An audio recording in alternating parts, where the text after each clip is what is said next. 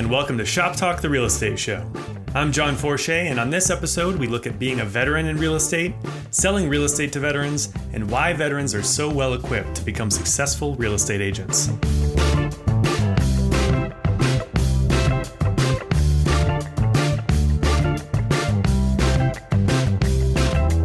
First off, to talk industry news is Zach Levine, content specialist at the CE Shop. Hey, Zach. How's it going? I'm good. All right. So, how are markets looking around the country? Um, in general, there's more or less what you would call probably the great pause, as we're probably going to refer back to this in about 20 years. But, you know, like back in February, many thought that home prices would begin to surge due to historically low mortgage rates and a highly competitive type market. Fast forward a month, now you think people are about to lose their jobs and how, you know, you need to get quick liquidity. So you think they're going to possibly sell their homes, especially under value.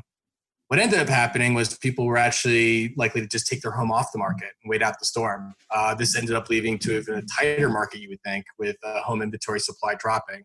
Um, this obviously started back in March, and a lot of it dealt with the stay at home orders. And then demand also dropped for the same exact reasons. People wanted to keep safe and were just not willing to go and move. So again, I, I expect as things stabilize, um, both demand and supply to go back up. As to which one surges higher uh, will actually depend on you know the economy, the unemployment rate, and will determine what prices are. So a lot of states are starting to lift their quarantines, or at least they're talking about it. What exactly does that mean for real estate?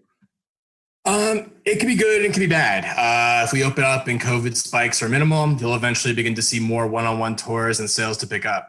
If we have another outbreak, uh, we'll be confined, or people are you know still f- afraid to go out. We'll be confined to you know VR tours and FaceTime, which technically could maybe hinder sales, really depending. Um, in the end, people just want to be able to see and tour the house. As a society, we haven't really embraced technology to affirm what we need from a home purchase. And that makes sense. I mean, think about it. Like someone gives you a VR headset and you put it on. It's amazing. It's it almost feels like real life, but it's not real life you know when you walk into a home there's a vibe and feeling you get from the right home. And is you know how the sunlight comes into the room how tall are the ceilings. You could tell someone what those metrics are but you know it's one thing to be told that and another thing to be seeing it. So i don't think technology isn't quite there but um, you know we'll see what happens. So as as agents get back to work what are some precautions that they could be taking? The obvious stuff that everyone's been talking about for the last three months. Uh, make sure to wear masks both you and the potential buyer and seller have gloves, sanitizer, and soap wash on hand. Uh, as long as the weather permits, we strongly urge you to open all doors and windows to keep airflow going. This is an airborne sickness first and foremost, so that's extremely important. Um, and then also make sure you just keep six feet away from everyone. Avoid handshakes, any type of touching whatsoever. Um, if you're giving a tour of a home that is currently occupied, I strongly suggest sticking to video tours. There's just too much personal contact, at least right now, that can be deemed safe you got to remember most people's homes are a petri dish of the family itself. So, and other people are venturing through this home throughout the day, end up with a larger petri dish. Well, larger petri dish obviously leads to uh, more odds of spreading the sickness. Yeah. So, how can agents stay productive if their market still hasn't lifted restrictions? You know, it depends on what state you're in. So, if agents are deemed essential workers, uh, they can keep doing what they've been doing FaceTime tours, working safely with the mask, cleaning supplies six feet away, common sense. Uh, for those states not deemed essential, you really should talk to your local uh, NAR association or brokerage and find out what you can still do. Just because you're not essential does not mean you still can't work. And this is a big if, but you know, because it requires time and some invested money, if you can get a production team together, look into instituting virtual reality into your practice.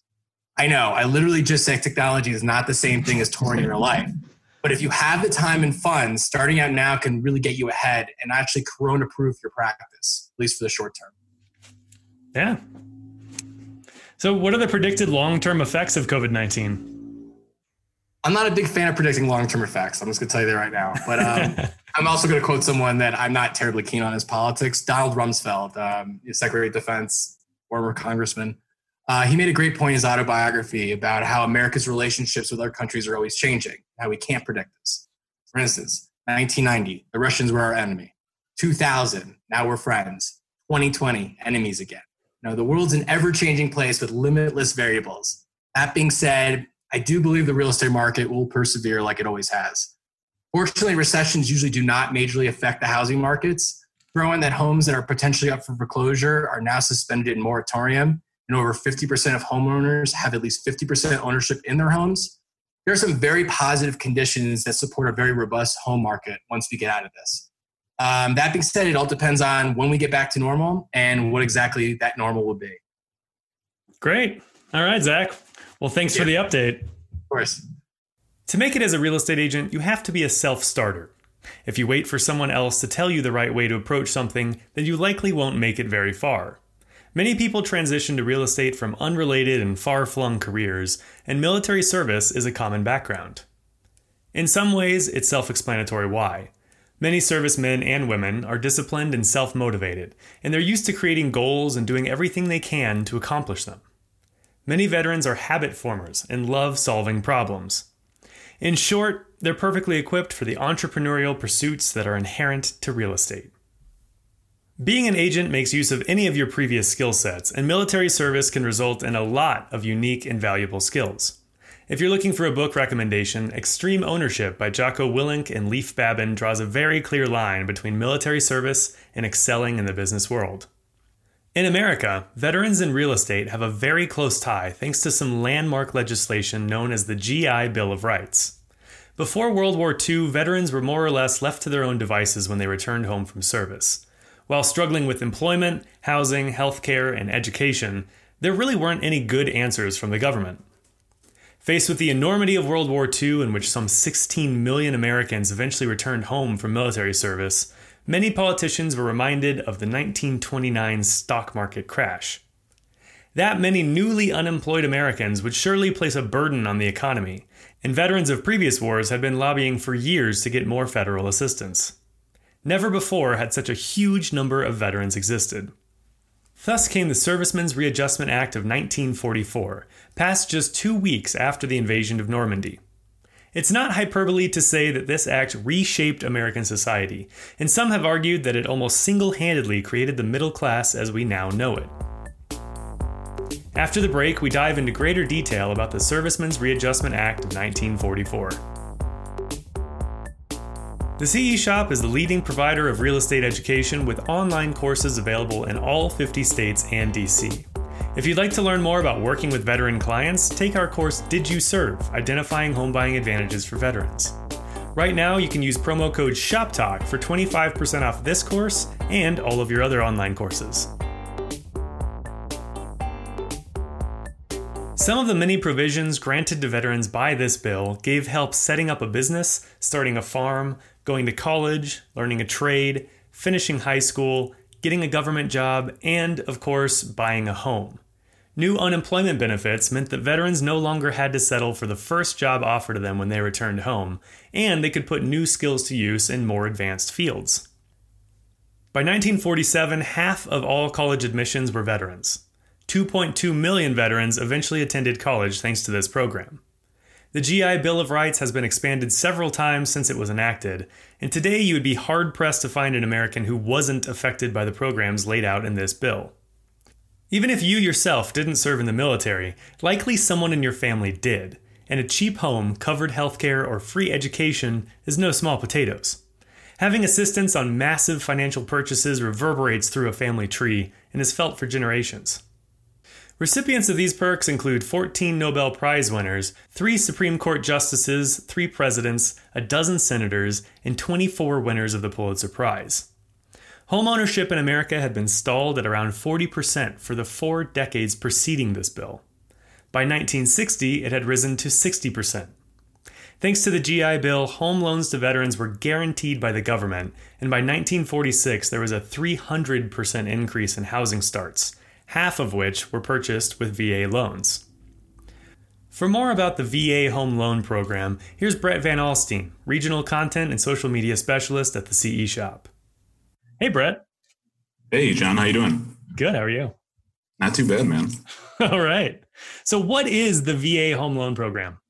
So, the VA Home Loan Program is pretty cool. It's a program managed by the U.S. Department of Veteran Affairs to help ensure that veterans and military personnel have the opportunity to buy a home, um, mainly because back in the day when this was first enacted for veterans of World War II, it was a way to help veterans who have made who went to go serve and kind of gave up that time to start their careers or build their careers and make the money to buy a home and kind of reach that goal or um, step in their life. So the program was put in place to tackle that issue and serve those that have served the country um, in foreign affairs like that. So, what's so special about it? So, what makes it so special is really the benefits that come through the program that help buyers become homeowners. I think some of the key benefits that VA buyers will have are there's no required down payment for a home purchase. There's no mortgage insurance that is required. Through uh, most VA home loan, like home loans, the uh, credit rating is usually lower, the requirements for that, as well as there are much lower interest rates, usually about um, 1% or half a percent lower than conventional rates. Nice. So that's pretty big when you're um, when a buyer's looking at what sort of interest rate and how much money they could save over time. Um, and then the last benefit would be the lower closing costs. Um, so in most cases, this is where the um, real estate agent kind of comes in, in is they have to negotiate with the seller to essentially pay for these costs. In most cases, a uh, veteran or a active duty personnel will not have to pay these closing costs at all. Yeah, that's a nice perk. So this was enacted in 1944. I imagine a lot has changed since then. What what kind of amendments have been made to the program? So over the years, I'd say the the main uh, changes have been um, to include all branches of the military, as well as include veterans from um, any sort of conflict following World War II. So that would include the Korean War, Vietnam, um, anything that had gone on in the Middle East. I think starting in like the Gulf War. But one of the key changes that really, I think, changed the course of the program was in 1970 from Richard Nixon. This change was eliminating the uh, expiration date of the benefits for the program. So oftentimes someone might think that the program can only be used for one home purchase. But after that was enacted in 1970, that essentially made it so any veteran and any uh, active duty member could use the program benefits on multiple home purchases if they so choose. Wow, that's huge. Yeah. So why why is it important for real estate agents to know about the VA home loan program? I think mainly it's important to know this just so that they can best serve um, these military personnel clients and veteran clients. But also, if you think about it, and especially if you're thinking about if you're in a market that might have a military base near it or some sort of government facility, um, this could be a huge competitive advantage if you develop the right relationships with the right people and that word gets spread on to let them know that hey, so and so helped me get the best deal in my home. I saved X amount of dollars. We didn't have to pay these closing costs. They negotiated with the seller. Like, we're able to save so much money and put some money down for kids going to college or maybe a project that they want to do on the house to update it. Um, there are a lot of advantages that a real estate agent can take from this to benefit their clients. Um, and it really is just a two-way street in that in that way. Great. All right. Thanks, Brett. Yeah, no problem. Even if you yourself didn't serve in the military, there are plenty of ways you can work with those who did.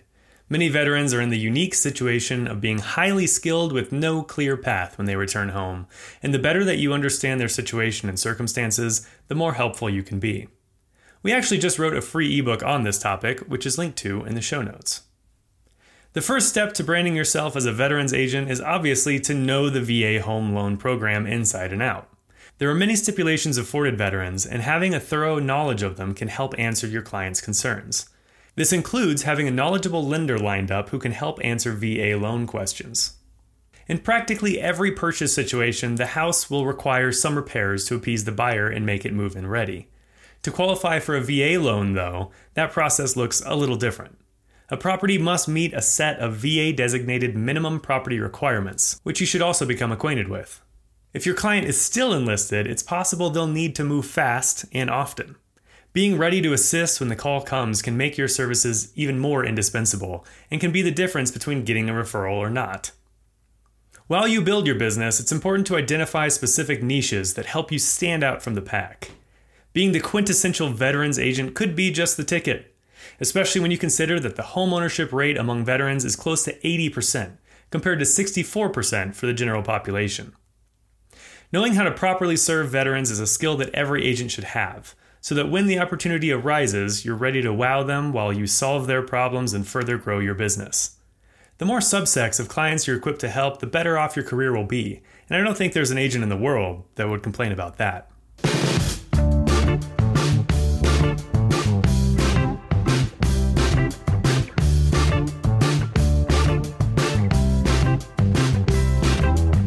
That's it for this episode. Thanks for listening. If you enjoyed the show, remember to subscribe to us and review us on your favorite podcast player of choice. Shop Talk is a production of the CE Shop.